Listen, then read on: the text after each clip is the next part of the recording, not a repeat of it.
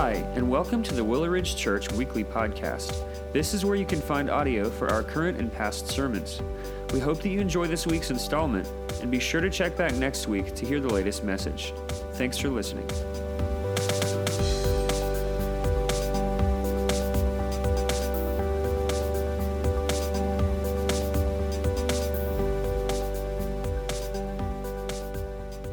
Well, good morning.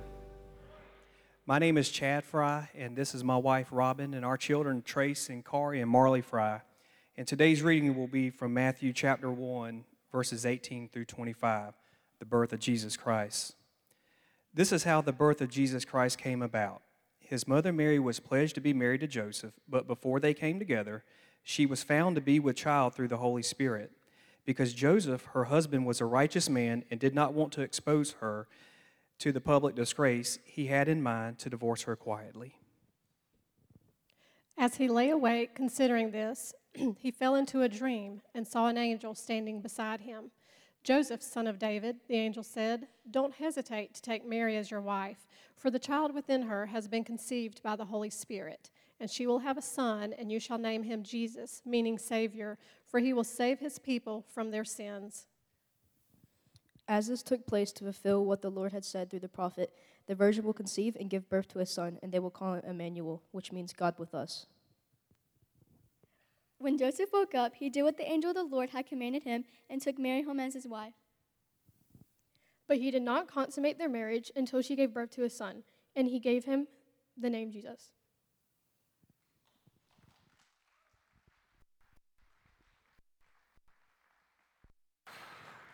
Well, good morning. I want to thank the Fries for being willing to read a passage of scripture for us this morning. Also, want to thank all of our kids and all of our children's ministry workers uh, who give of their time every single week to lead our kids. And I think what we got to experience uh, is the fruit of all that this morning. Amen. Uh, where they got to share with us so much of what they've been working on, uh, but more importantly, so much of what they've been teaching them and directing them and guiding their hearts toward the truth of Christ. So I, I, say this uh, often, but probably not often enough uh, for all of us. We need to continue to remind ourselves to encourage our, our children's ministry workers, our student ministry workers, uh, and this has kind of been a soapbox of mine uh, since my youth pastor days, who they are not leading uh, the, the next church. Like we kind of think of that sometimes as, well, that's the future. No, it's not. It's the right now, you know? And, and, and they're part of the body of Christ with us. We need to encourage them uh, for what they, what they do. Uh, if you've got your Bibles with you, I want to ask you to open up to John chapter 3 as you turn there, got, got some things, maybe reminders, uh, emphasize a couple things that, that we shared in the video, and then also uh, just one little quick little uh, announcement for me to make, and then we'll, we'll dive into, into Scripture. Uh, first, we want to continue to remind you our Christmas Eve, Christmas Day service. Christmas Eve is going to be at 5 p.m. Christmas Day, Christmas morning service is going to be at 10 a.m. Uh, for the most part, there's a little bit of changes with some of the music that we're doing, but for the most part, we're doing identical services Christmas Eve or Christmas Day. We'd love to have you. Would love to have your family, would have your visitors come and join us on those days uh, as we celebrate uh, the birth of our Lord and Savior, Jesus Christ. And then also, we're, we're really excited about our New Year's Day service as well. Uh, what we've decided to do is a little different day, right? It's, it's the beginning of a new year. Um, and so we've decided to do something a little different. And so we're going to be having breakfast here together that morning as a church uh, at 9.30 a.m. is when we're going to start serving. And then sometime a little after 10, we're going to start our prayer service. And we're just going to spend time together a little bit in worship, a little bit in God's word, but the bulk majority of that time we're going to spend together in prayer and kind of start our year off on that. Amen. Like I think sometimes we we commit to a lot of wonderful things, right, that never really happen. You know, like gyms, you know, and diets and and and so we've decided, hey, let's, let's start off with what we know we need to commit our lives to in, in the Lord is, is, prayer to Him. And so let's model that and let's do that together as a church.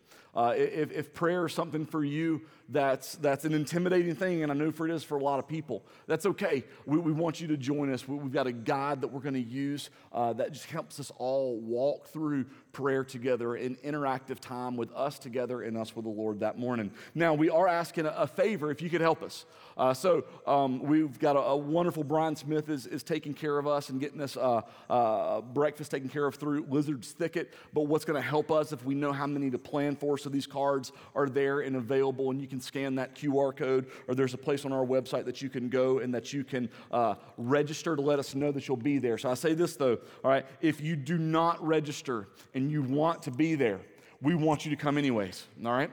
If you have neighbors and friends that, that uh, you're at your Christmas Eve party together and they say, you know, we're thinking about going to church, but we don't know anywhere to go, we want you to bring them with you, okay? Do not look at not RSVPing as a reason to not be here. This just kind of helps us give a, a ballpark number of, of what we can expect. And so if you can, please do, but if not, that is okay, and would love to see all of you here that morning, all right? Uh, I don't think we can, but let's set the goal to run out of food because there's so many people here, right? Uh, so we'll do that. Um, also, and, and, so here's the announcement. Um, I share this. Uh, Mark and Jennifer Babb, for the last seven years, have led in, in, a very wonderful and powerful, and I'll be honest with you, behind the scenes in a lot of aspects, our Celebrate Recovery ministry. And for seven years, they've come alongside men, women, and families as they've walked through their hurts, habits, and hangups. And we've seen God work in some miraculous ways. We've seen marriages restored. We've seen people walk away from addiction. We've seen people who have been hurt tremendously by others, not only overcome through the power of Christ what happened in their life, but have grown in their relationship with the Lord so that they forgive those who have hurt them. And seen life transformation out of life transformation out of life transformation. But, but earlier, almost a, a, little bit over a year ago, Mark and Jennifer came and, and we began a prayer of, of what was next for, for CR. And in that dialogue uh, of prayer with the Lord and conversations with each other, Mark and Jennifer felt led for, for our CR for, for right now to take what we're calling an extended break during 2023. And during that extended break, we're going to uh, pray and see what God has for us. We know, um, and if anything within this COVID season has brought out, is that there's more and more people with more and more hurts. There's more and more people with more and more isolation. And what they need is encouragement and the power of the gospel. And so we're having conversations about how we can go to them and minister to them and, and share the love of Christ and share the truth of the gospel with them as well. So we're taking uh, the, the time to kind of process through and, and see that. I know Mark and Jennifer are in here somewhere. I, I saw them earlier today, um, and, and, everybody's pointing at them because they would never stand up and, and wave from where they are. Uh, but I want to say, from behalf of us as, as a church family, but also on behalf of your pastor, thank you so much for what you've been doing for the last seven years.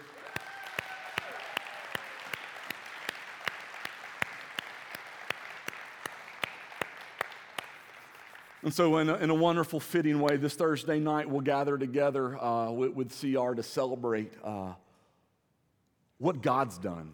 We'll talk about stories and we'll hear how men and women have impacted and held each other accountable and spoken truth and, and done all the wonderful things. But the story that we'll celebrate on Thursday night will not be the story of the Babbs. It will not be the story of individuals. It'll be the story of Jesus because that's our heart and that's the heart of, of CR and that's the heart of our ministry. And so uh, pray uh, for, for this wonderful leadership team that they've constructed and they've built around who are excited to see what's next as well. And it's really one of those pieces where just, we don't know what's next yet, but we're excited to see what God has in store. Let's go to the Lord in prayer before we look at our scripture this morning. God, I come to you this morning and I just thank you for those kids that gathered up on this stage. Lord, I thank you for the truth of what they sang about. Lord, I thank you for the teachers that work with them every single week, Sunday morning, Sunday night, to share the gospel of Jesus Christ with them. And Lord, and what we are seeing is the fruit of that.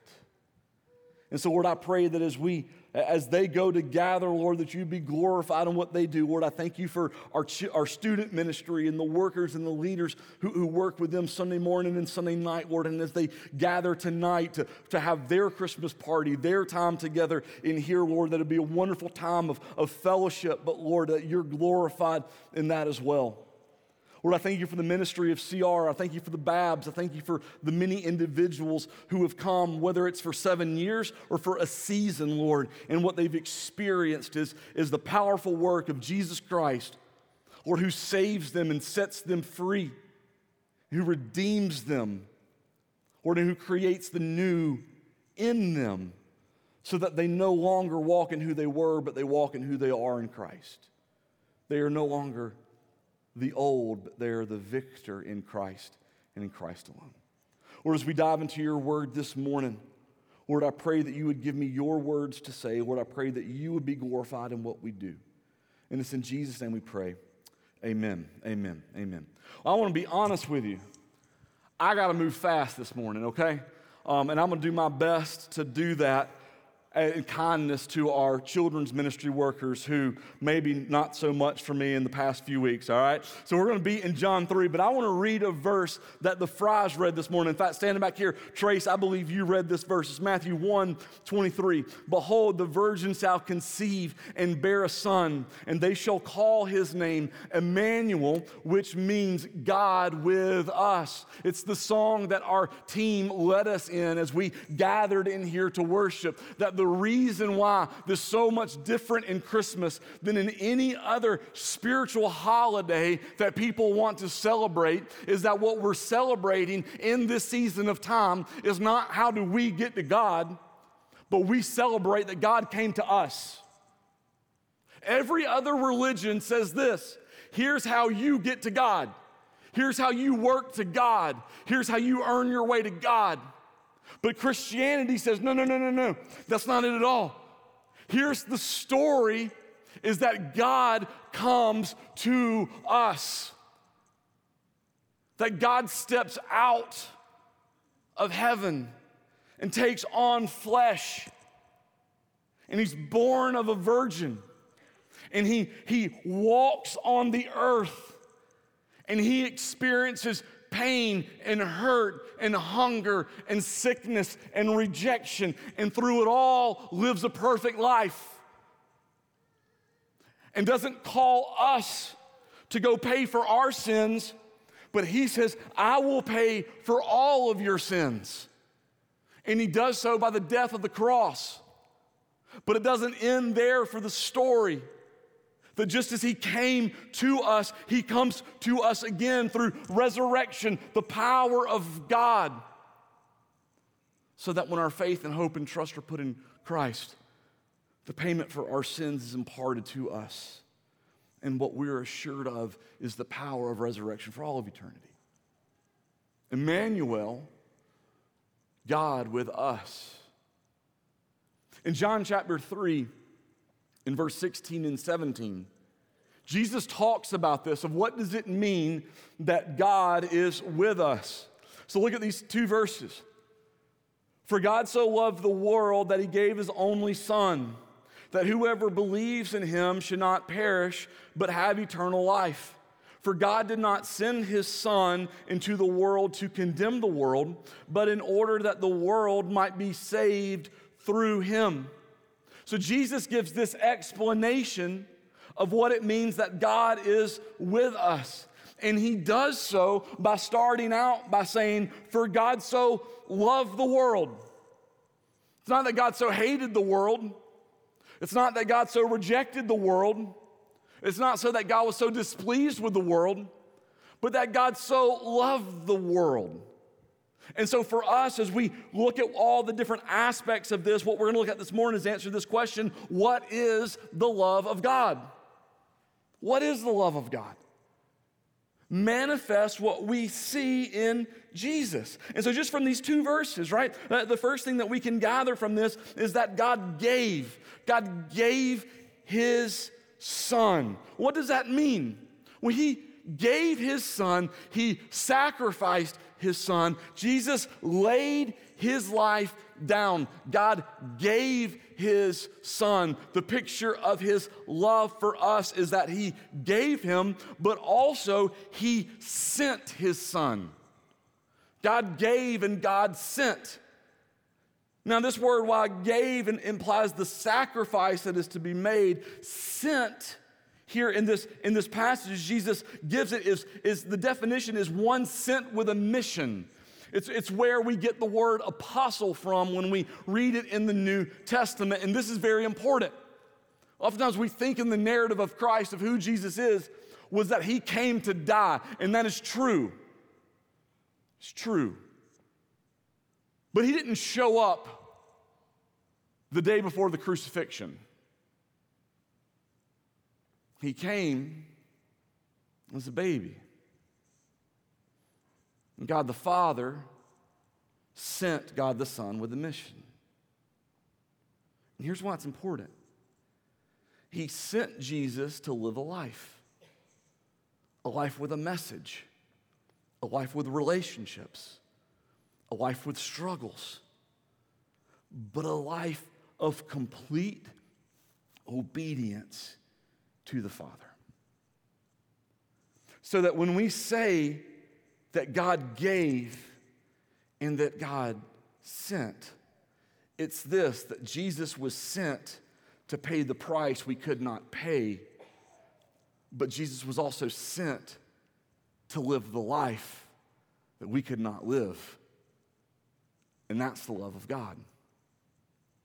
That's the love of God what we're incapable fully and completely of doing, God the Father sent God the Son to do on our behalf. Now, for me growing up, if you were to ask me what is the context of John 3:16, I would have answered you this. The context of John 3:16 is a Sunday afternoon Braves baseball game and someone in right field holding up a poster board that said John 3:16. Now, y'all remember this? Like, it feels like in my childhood, anytime that you watched a sporting event, and if you grew up, for, for me, especially in the South, right, there was TBS, and everybody became a Braves fan because that's the only team you could watch, right? We didn't know that there were other teams until people from other places moved here and, like, oh, no, no, no, you can watch them too, right? We watched the Braves, and it was bad watching Braves in the early 80s, but we watched the Braves anyway, and there was always somebody in right right field holding up the sign, John 3 16. And so a lot of people knew it. And that's the context. But what I want to do for you this morning, what's going to take our time, and I want to work through this quickly, is what led Jesus to say these two verses? What led Jesus to say John 3:16? What led Jesus to say John 3:17? What is happening in his life? Is Jesus just walking alongside the road and all of a sudden he goes, Hey, by the way, let me tell you this? No. As, as, for, for so many things that happen in the life of Christ, there's an interaction that takes place with Jesus and someone. And this is what we see if you look back in chapter 3, beginning in verse 1, Jesus has a conversation with a man named Nicodemus. And that's the story I want us to see this morning. Let's read verses 1 and 2. Now there was a man of the Pharisees named Nicodemus, a ruler of the Jews.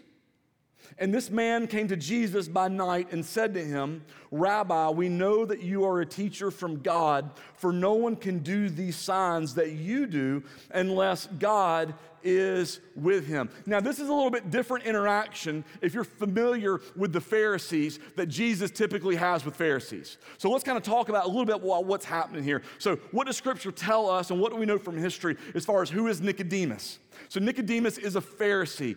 Uh, the Pharisees are the religious leaders of the day. They, they, they were varied in their power and their authority that they would have. And Pharisees, oftentimes, when we read through scriptures, are the ones who are trying to get Jesus. They're trying to catch Jesus. They're the ones that are bringing the false allegations about Jesus. And this is typically what we see. And Nicodemus belongs to this group of Jewish leaders. Uh, scripture also tells us uh, that he's a ruler of the Jews, which calls us that he's a member of the Sanhedrin. Now, not all Pharisees were promoted to this. This is like the, the upper level, this is the highest of the high. And they were beyond religious leaders, they were religious leaders who carried with them a sense of political leadership. So, kind of imagine it this way. All right, so imagine like I'm the pastor uh, of this church, but I also become a U.S. Senator. Now, bad idea, right? Bad idea. And, and that's not a passive aggressive lean to where I'm going, all right? But let's just pretend.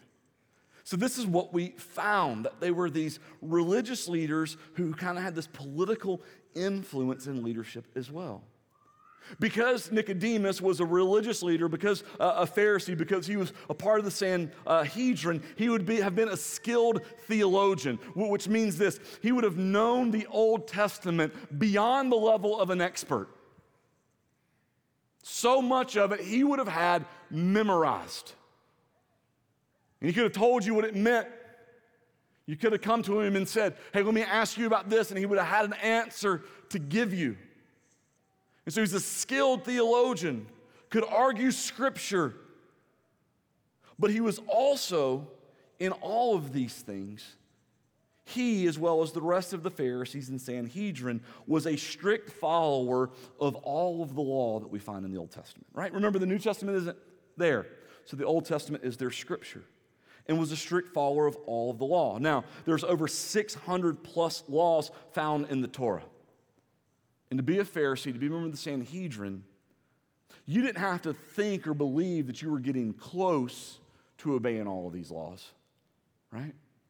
You had to believe that you were crushing them day in and day out. And so this man comes to Jesus. Now, usually with Pharisees, they've got some sketchy motives. So, so what are his motives? And, and this kind of gets debated from time to time, but, but I believe that Nicodemus had sincere motives for two reasons. Number one, he comes to Jesus at night. He comes to Jesus at night. And what I believe that points to is Nicodemus is, is in a, a, a curiosity. And he doesn't want to be an outcast from the group that he's a part of. He knows that he probably shouldn't go and do this. So instead of it being the middle of the day outside where people would come to Jesus or, or come to Nicodemus and say, Hey, what was that conversation all about? Nicodemus comes during the night to Jesus. And then from his own words, here's how he addresses Jesus he calls Jesus a rabbi and a teacher. So the expert says, You're the teacher, you're the rabbi. He acknowledges that Jesus is from God he acknowledges the signs of Jesus. And fourthly, in his greeting, he says that he acknowledges and that he sees that God is with Jesus. Now, he doesn't say that Jesus is God, which is what we know, but he says that I know that God is with you, which is why I believe that he's genuinely curious about who Jesus is. Let's look at verses 3 through 8. So Jesus answered him, Truly, truly, I say to you, unless one is born again, he cannot see the kingdom of God. Nicodemus said to him, How can a man be born when he is old?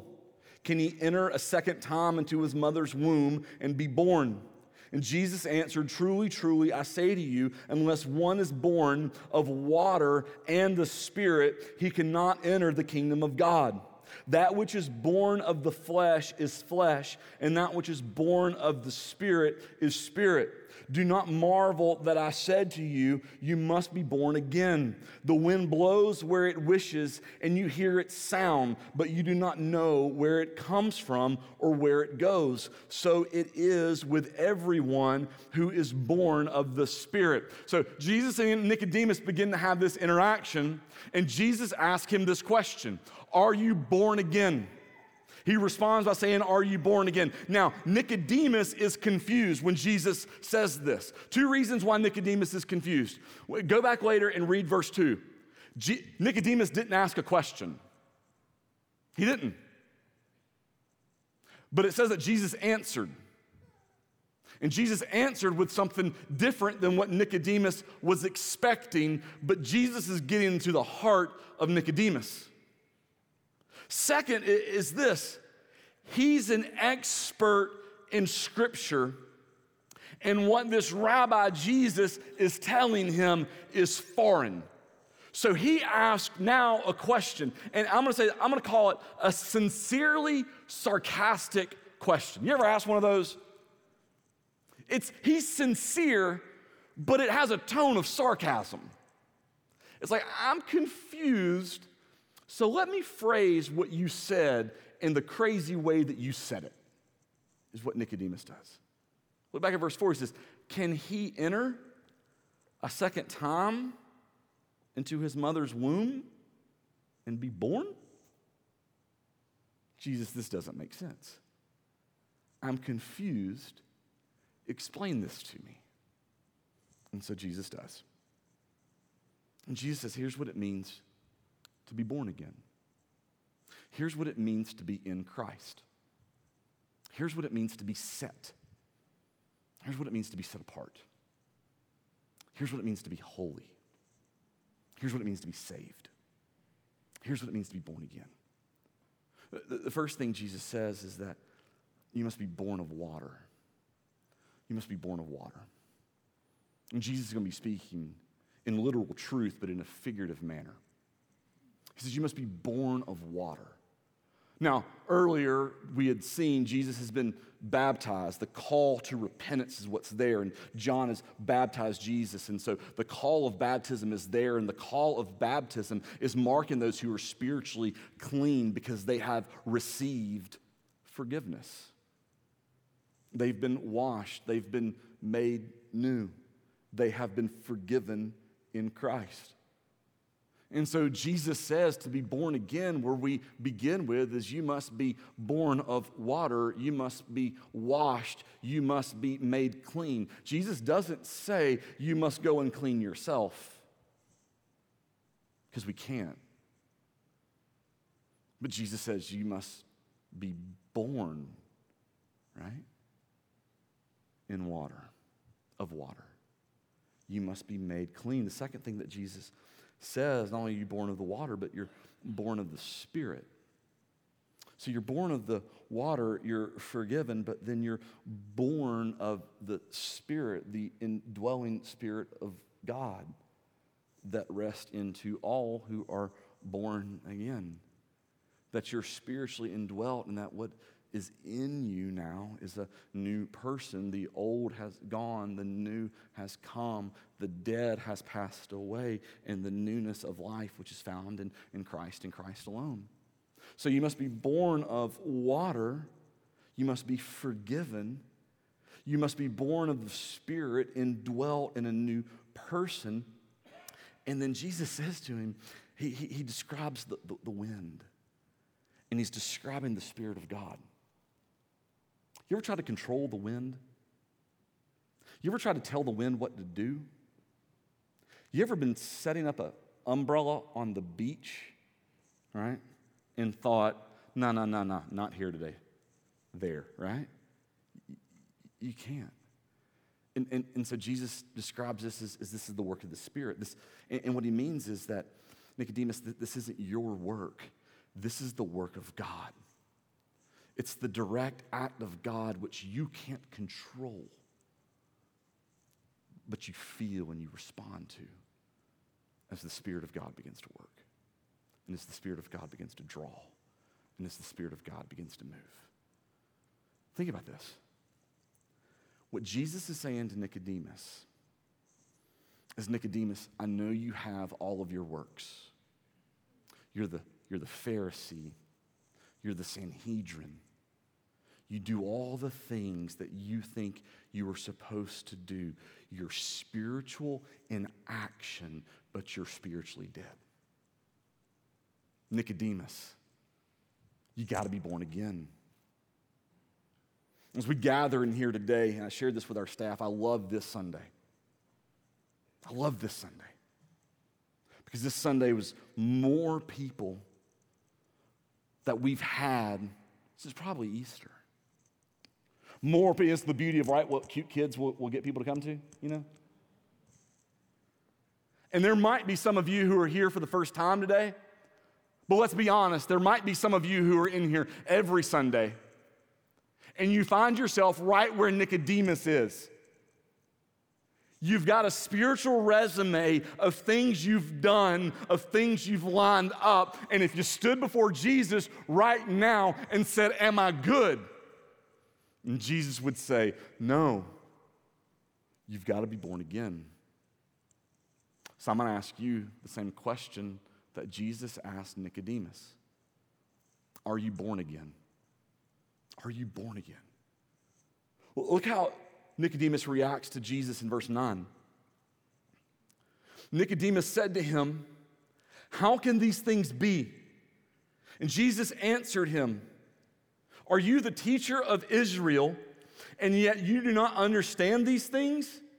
Truly, truly, I say to you, we speak of what we know and bear witness to what we have seen, but you do not receive our testimony. If I have told you earthly things and you do not believe, how can you believe if I tell you heavenly things? So, so Nicodemus is still confused. He's been told his works are not enough. He's been told his obedience is not sufficient and that what he needs is new birth. He needs to be born again, but he's still not getting it. Now, what's wrestling within Nicodemus is not what he's hearing, it's what he's processing. It's his, it's his mental outlook. It's intellectually, Nicodemus is trying to rack through this and process through this. And Nicodemus is like, whoa, wait a minute, wait a minute, wait a minute, wait a minute, wait a minute. I know the law. I know the poetry. I know the history. I know the prophets. I know it, Jesus. I know it. I know it, but this doesn't register with this. And I want to say this you can know the Bible and not know Jesus. You can know the Bible, you can have it memorized and, and not know Jesus.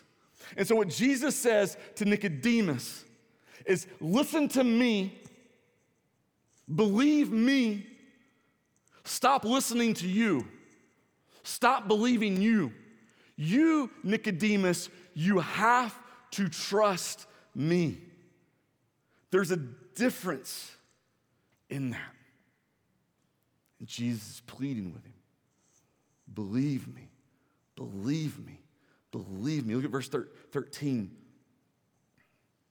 And so, in this culmination of Nicodemus, as he wrestles with his works, with Nicodemus, as he wrestles with his intelligence, with his understanding of Scripture, Jesus says in verse 13, No one has ascended into heaven except he who descended from heaven, the Son of Man.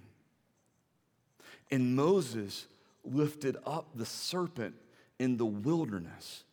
So must the Son of Man be lifted up, that whoever believes in him may have eternal life. Here's what Jesus does in this moment Jesus looks at Nicodemus and points to himself. You've got to look at me, Jesus says. Jesus points at himself. For Nicodemus and for us and for every other person, what Jesus is pointing to is there's no salvation that can be found outside of or added to Jesus. It can't be your works. It's Jesus. It can't be your works plus Jesus. It's just Jesus. It can't be your intellect. It's Jesus. It can't be your intellect plus. It's Jesus. Does this mean we stop obeying? No. Does this mean we stop learning? No. What it means, though, is we obey and we learn because we believe, we trust, we put our hope in Jesus. And so Jesus points to something, a story that Nicodemus would have got, he would have understood. In verse 14, Jesus directs Nicodemus back to an event found in Scripture in Numbers chapter 21. Now, when he said those words about Moses and the serpent, Nicodemus would have been like, uh huh, uh huh, I know exactly what you're talking about, right? Exactly. But he didn't. So here's what happens in Numbers chapter 21, and I'm wrapping this up. There's so much more to this. But in Numbers 21, we, this is the point in time where God had delivered his people from Egypt, and God was providing for them. But they still complained about God and Moses. And so this was the rebellion that the people had against the Lord. They were rebellion, rebelling against his provision, and they were rebelling against the servant that God had sent to lead them. So what God decided to do is God sent a plague to his people. And this plague that he sent was an infestation of poisonous snakes, right? Like, you look at some of the ones that happen in Egypt, and if you're like me and you're not really a snake guy, this one kind of gets you. You know what I mean? And this is what we see. And this is what God sends. And they would bite the people, and in that, many of them would die. And, and, and God's chastisement of them in this was not to punish them, but was to get them to repent. And people did.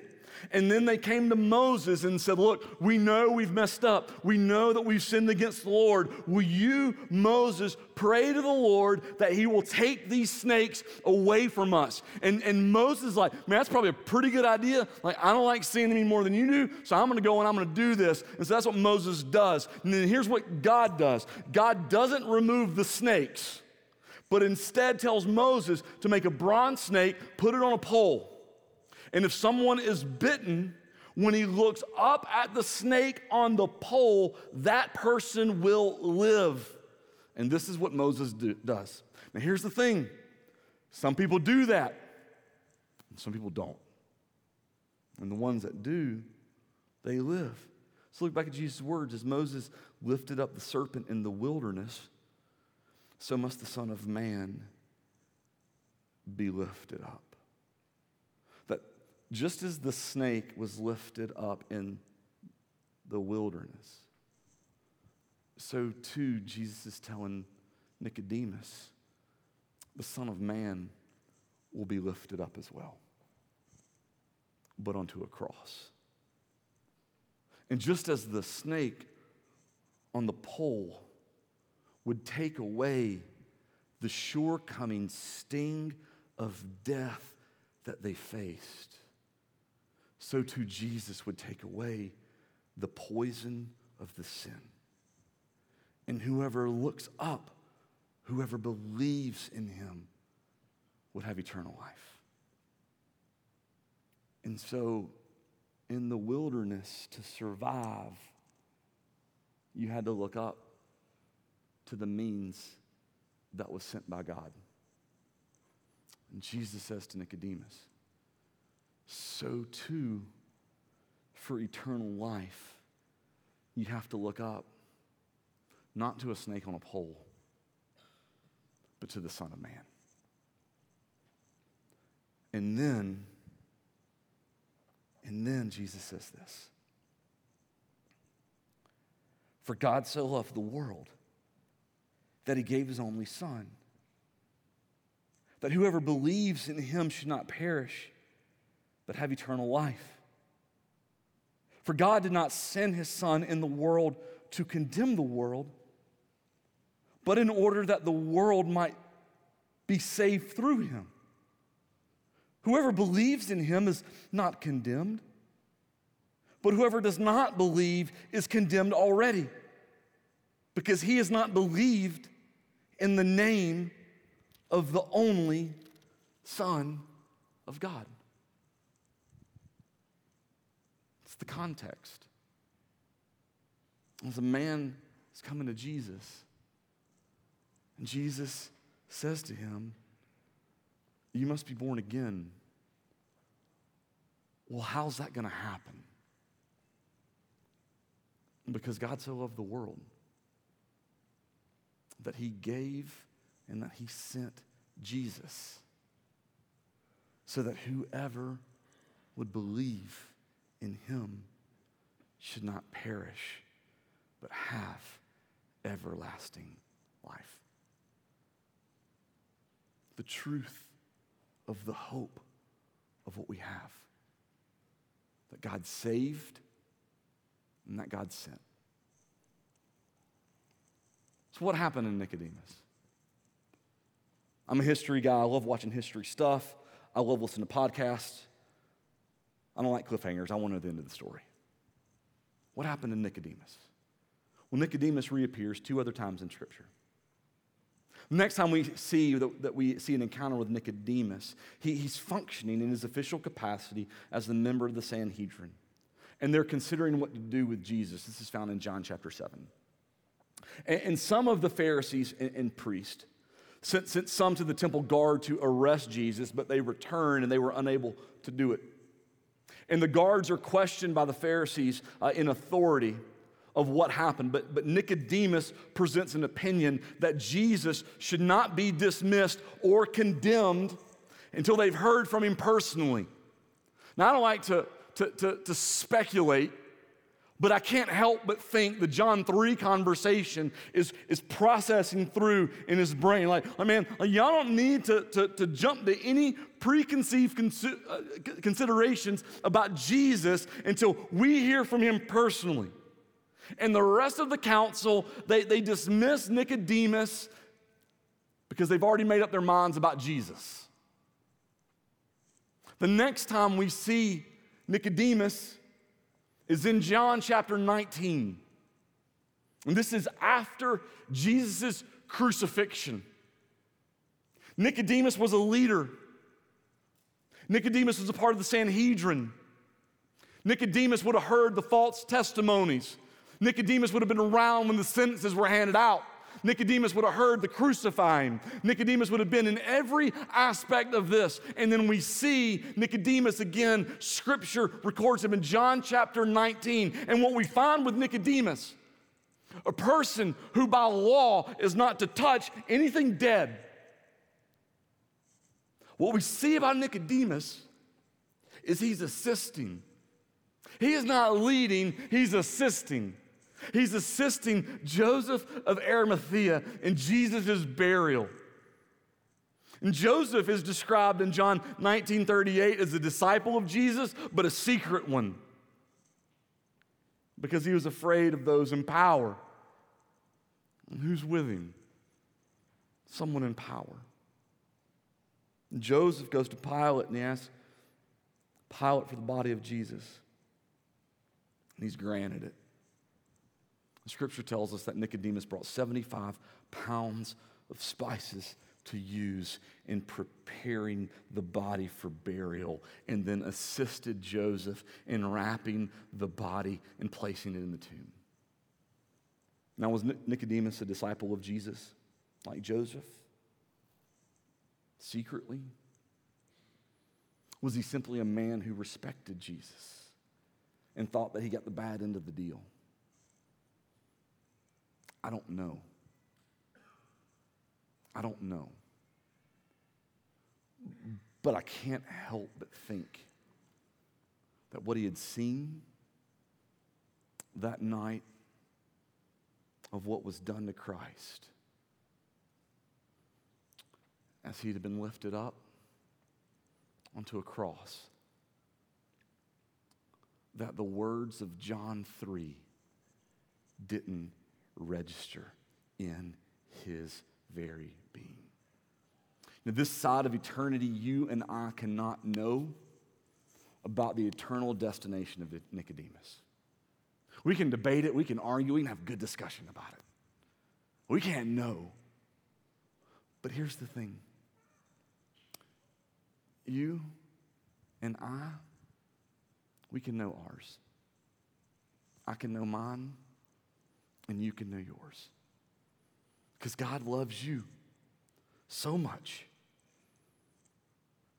God the Father gave God the Son to die on a cross,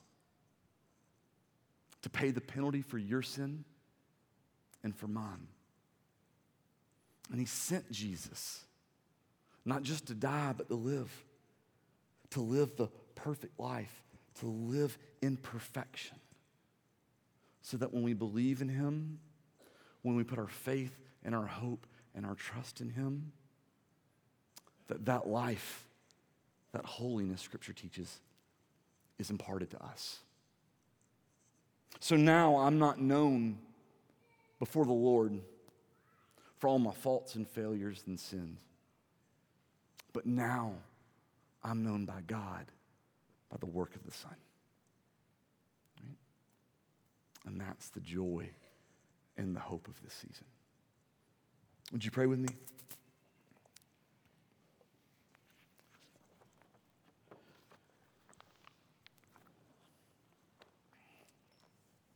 God, we come to you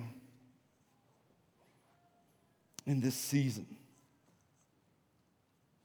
Lord, our houses are decorated,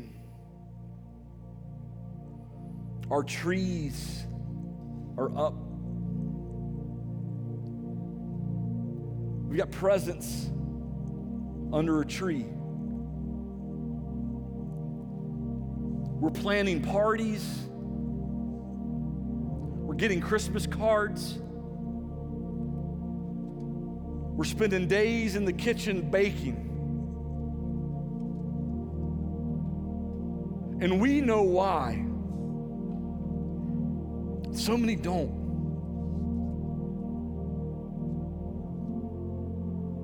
God, is that you sent your son. As we read in Matthew 1, to be born of a virgin, to be laid in a manger, and a journey to the cross.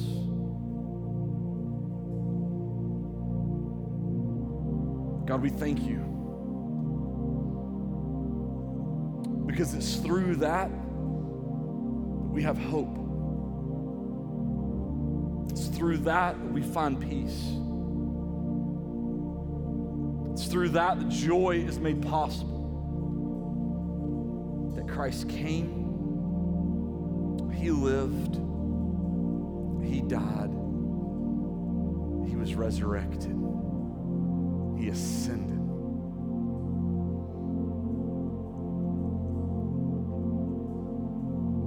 Lord, I pray for those who are here. Maybe, Lord, this, this message this morning is a message they've heard before. But they too, like Nicodemus, they want to find their righteousness in their works. They want to find their righteousness in their intellect. But it's Jesus. Or Lord, maybe they've they've never heard before. And today is the first time they've heard. And they're being told this morning a lot to process that there is an eternity, that heaven is real and so is hell. And that Jesus, that, that you teach about hell, that hell is an eternal place of punishment, of unquenchable fire, where there's gnashing of teeth, where you cannot return. That it's a place of misery and suffering and continual pain that never ceases. And Lord, that heaven is real and so is hell. And that our sin will send us to hell. And Jesus can deliver us to heaven. And that's it. And that's it. And that there's never being good enough in ourselves. There's never being smart enough in religion. It's just Jesus. And so, if our means of salvation is not Christ and Christ alone, then it is insufficient. It's Jesus.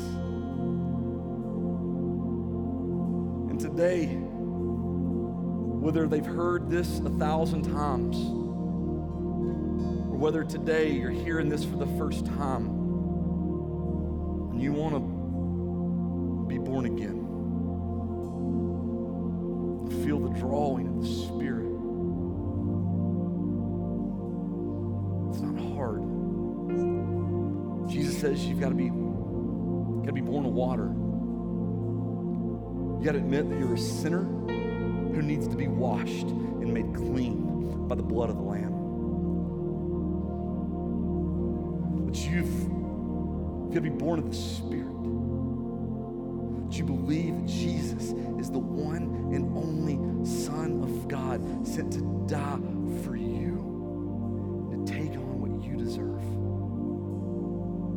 And that you confess Him as the Lord and Savior of your life. Lord, as we stand and sing, Lord, I pray that your Spirit would work and move in this place. Pray if there's anyone here who does not know you, anyone here who has not been born again, that today could be the day of their spiritual birth. Today would be the day where they'd be found in Christ. Today would be the day that they would be born of water and born of spirit. And it's all because of Jesus. And we'll celebrate you and we'll glorify you and we'll praise you, Lord, for all you are, for all you've done, and all you're going to do.